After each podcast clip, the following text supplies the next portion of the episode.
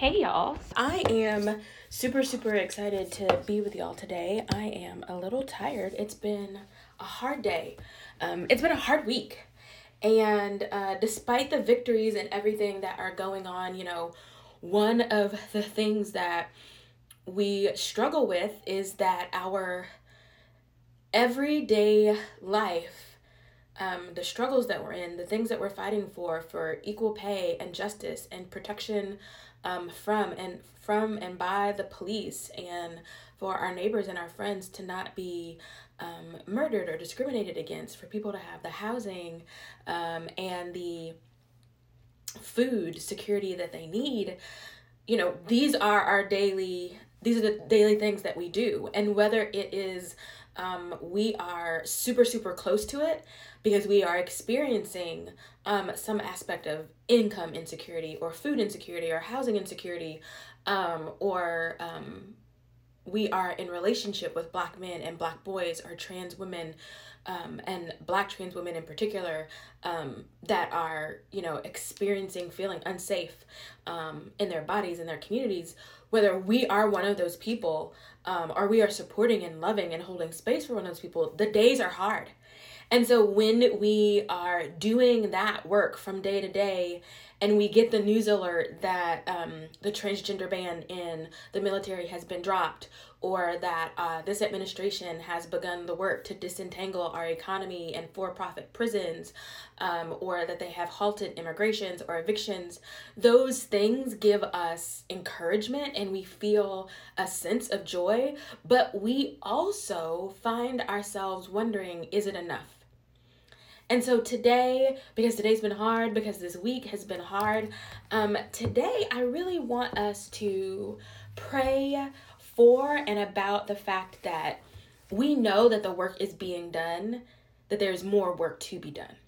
But we also know that if we cannot sustain ourselves in community, if we cannot hold space for one another and care for one another and love for one another, um, if we cannot um, know that our housing is secure and our food is secure, that our jobs um, will begin to treat us more humanely, um, or that our good, humane jobs in businesses that care about us will be uh, secured. If we don't know those things, it can wear on us. And so today, I want to be sure um, that we pray not only for um, the first hundred days of this administration and the policy um, that they are um, enacting um, and dismantling so that they can deconstruct these systems that make our everyday lives harder and make loving and caring for one another harder.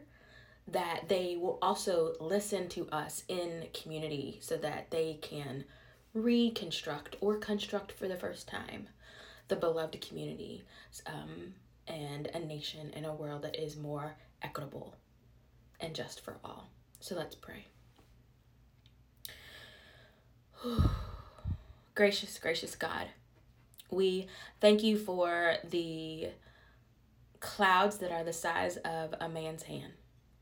As we hear about in the Old Testament Bible story,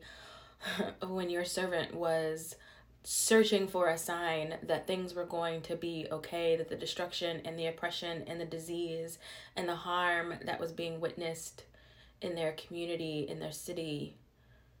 was going to end, that the famine was going to end, that the drought was going to end, that cruel leaders that did not care for their well being on an everyday basis would be removed.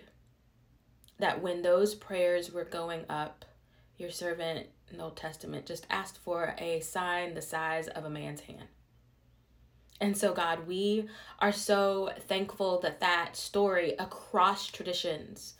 in the Old Testament, that's both Christian and Muslim and Hebrew, that in those across traditions, we have the evidence and stories of hope. And so, God, that we are um, encouraged and celebrate the swearing in of Treasury secretaries um, and um, justice workers and other appointments and legislative officials that will do the work, the hard work that we demand of them to do to deconstruct these unjust systems of economy and prison and health care that is not equal access for all. That God, living every day in these systems that were never intended for us, rarely consult us when there is change to be planned, and do not typically work with us to collaborate to build and shift those changes. That God, you be with us and sustain our souls as we watch these mini clouds the size of a man's hand pass us by. God, we know that the work, I have been, my father is a contractor, I've been on many construction sites of old buildings. We know that the hard work of retrofitting a structure that was never meant to contain certain functions and people, whether that is a building that needs to be re- retrofitted to be ADA compliant, or whether it's a home that initially had a large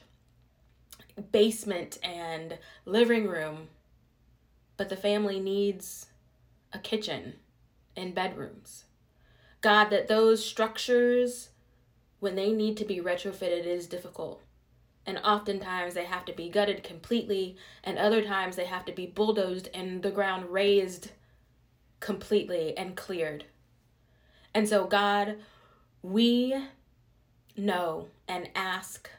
that this hard work that our we are demanding of our elected representatives of our local legislators, our state legislators, and this new federal administration headed by Vice President Kamala Harris and our President Joe Biden, that God, you give them the strength, the insight, the fortitude, the commitment to raze the things that need to be bulldozed completely, to gut the things that need to be gutted and redone and that God, the work of deconstruction, that they will do that hard work that we are demanding of them. And God, we also ask that right now, the hard work of living and navigating these systems that were never created for us on an everyday basis, we ask that you protect our hope and our joy so that we may be able to be in community and dream and imagine so that the work of reimagining and constructing and reconstructing equity and the beloved community is our job. God, let me say that again. Remind our elected officials that our representatives are there from the local level all the way up to the federal level to do the work of deconstruction that we demand, to tear apart the systems of injustice and inequity and that when it is time to innovate, collaborate, and rebuild, they are to come to us for the vision of what to construct that is equitable and just. We are the closest to the lives, to the livelihoods, to the joys, to the pains